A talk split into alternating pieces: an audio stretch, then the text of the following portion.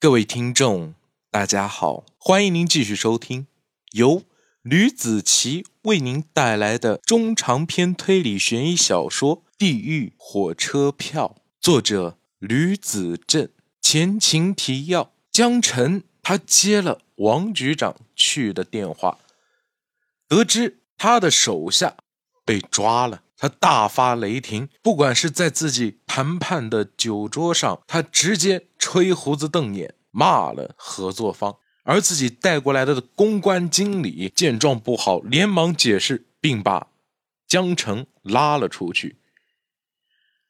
第九十七章，江总，你这是干什么？我们花了大半年的时间才把这几个大老板聚拢过来，你怎么今天突然失心疯了呢？差点我们的工作都半途而废了。公关经理很不爽的抱怨道：“江总，你有什么脾气就回去撒，被别人看到了多不好啊！”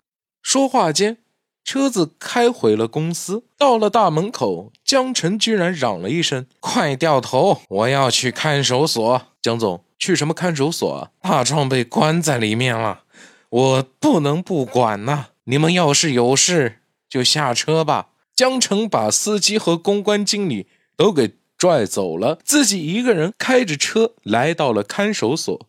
一进大院，有认识他的人就直接迎接上来，对着他毕恭毕敬，点头哈腰。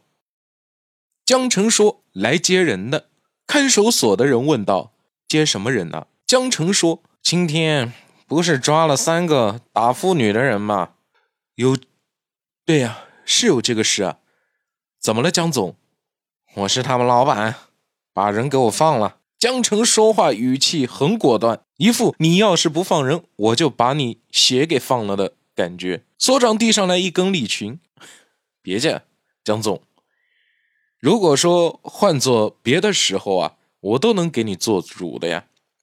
可是啊，这次案子事关重大，杀人偿命，欠债还钱，天经地义的事情。可不能马马虎虎嘞。听说他们案子里还有你的女儿的事情了。嗯，我女儿的事情用得着他们管？江城点燃烟，放人。所长半开玩笑半认真的说道：“嗯，我做不了主啊，除非啊你把我给杀了啊。上面安排不管是谁呀，求情都不能给放人。”江城问价：“给多少钱才能给放人啊？”无价。所长有点难为情：“江总，你放心吧，啊，你在这耗着呀也没有用的。我告诉你啊，我上头是谁呀？好吧，哼，不就是王元芳吗？”江城自以为自己很聪明，就这样说道：“什么王元芳啊？王局长可不是案子的直接负责人。”你得去找刑侦队队长张国栋，他下这批文可以通过我们才能放人。如果不是，除非天王老子来了，我们也得斟酌斟酌，看看该不该放人。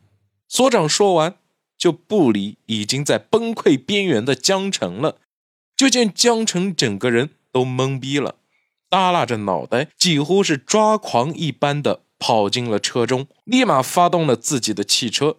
用脚趾头都能想得出来，江城要去哪里？没错，就是张国栋那边。所长眯瞪着眼睛，从嘴巴里吐出一缕青烟，掏出手机给张国栋去了个电话。他说：“张队，一切按照计划进行。现在江城已经快疯了。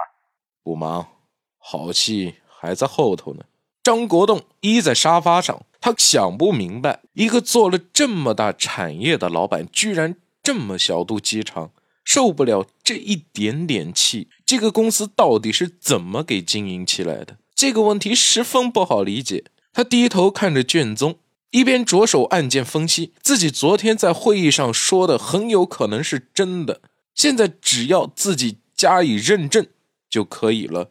先把凶手空白点。以着重号表示，后期慢慢带入就根本不是问题。张国栋把自己的天书整理了一遍又一遍，直到自己满意了为止，才合上笔记本，掏出烟点了起来。这几天总是阴雨绵绵的，昨天才放晴，放了晴，太阳就像是急需要散发光和热量的球一样，给大地送来了温暖。南京好几处无高楼地带的沥青地面都被炙热的阳光烤化了，路上便宜的车。或者是年久失修的车，要么是车胎爆了，要么车子自己燃烧起来了。中国真的要成了水深火热的境地了。一辆看起来特别高档的轿车出现在了刑侦大楼的门口，从车上伸出了一双锃亮的皮鞋，只能模糊的看见上面有个鳄鱼的标志。江辰双脚落地，恶狠狠地把车门给关了起来。江晨拿出副驾驶上面的拐杖，用力的杵在地上，抬头看了一眼刑侦队的大楼，恶狠狠的哼了一声。真不知道江城这么大气性是怎么活到现在的。张国栋有种不祥的预感，同时，整个刑侦大楼都被撼动了。气场这东西还是能感觉得出来的。在底层办公，又或者是打扫卫生的保洁，都停下来自己手上的工作，抬起头看向外面打扮很严谨的老男人。江辰拄着拐杖，大步走向办公楼中。他不在意有人看着自己，他认为那是光荣，这是自豪。他并不知道，原因是自己滑稽的造型和滑稽的发型惹得人驻足观看。江辰眉头皱得紧紧的，上了楼梯。怎么回事啊？我不知道啊！啊，你看这个人长得怎么这么吓人啊？哎呀，好可怕呀，是不是？哎，什么黑老大？咋穿的跟土包子一样？一时间，一楼的所有人都快要吵炸了。所有人都在议论着刚才走过去的江辰，有认识的，也有不认识江辰的。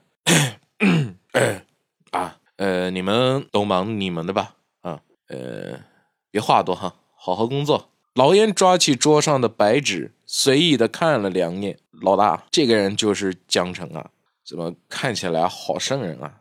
你也知道啊。老严看了眼身边站着的小刑警，这个人不简单呐，张队恐怕要有麻烦了呀。老严也只是刚刚下楼取了个东西，没想到居然碰到了江城。他打个电话给张国栋，便对张国栋说：“张队，你还是快躲躲吧。”张国栋对老严突如其来的电话打得措手不及，完全不明白。什么？你说的是什么意思？我刚才啊，在楼下看到江城来了。张国栋噌的一下站了起来。你知道吗？这是我下的一个计，没想到他这么快就上钩了。他是凶手？老严压低了声音：“不是吧？你想多了。江城。”不拿我们警方当人看，我们也不能让他好过，你说对不对？张国栋说：“你要是有空啊，过会过来看看热闹。”你到底要干什么？老严已经上了楼了，到了你就知道了。哟，他已经来了。张国栋说着挂了电话，眼睛看着不远处的办公室门口，一个拐杖杵在了地上，似乎江晨在整理着着装。过了几秒后，大摇大摆地走了进来。摘下蛤蟆墨镜，然后坐在了沙发上。张国栋没有动，只是眯眼看着江晨的一举一动，不禁有点想笑。他耸了耸鼻子，一股酒气扑鼻而来。怪不得看着江晨喜庆呢，原来是喝了酒了，脸才红扑扑的。好了，这就是我为您带来的《地狱火车票》第九十七章的内容。感谢大家的收听，我们下期再见，拜拜。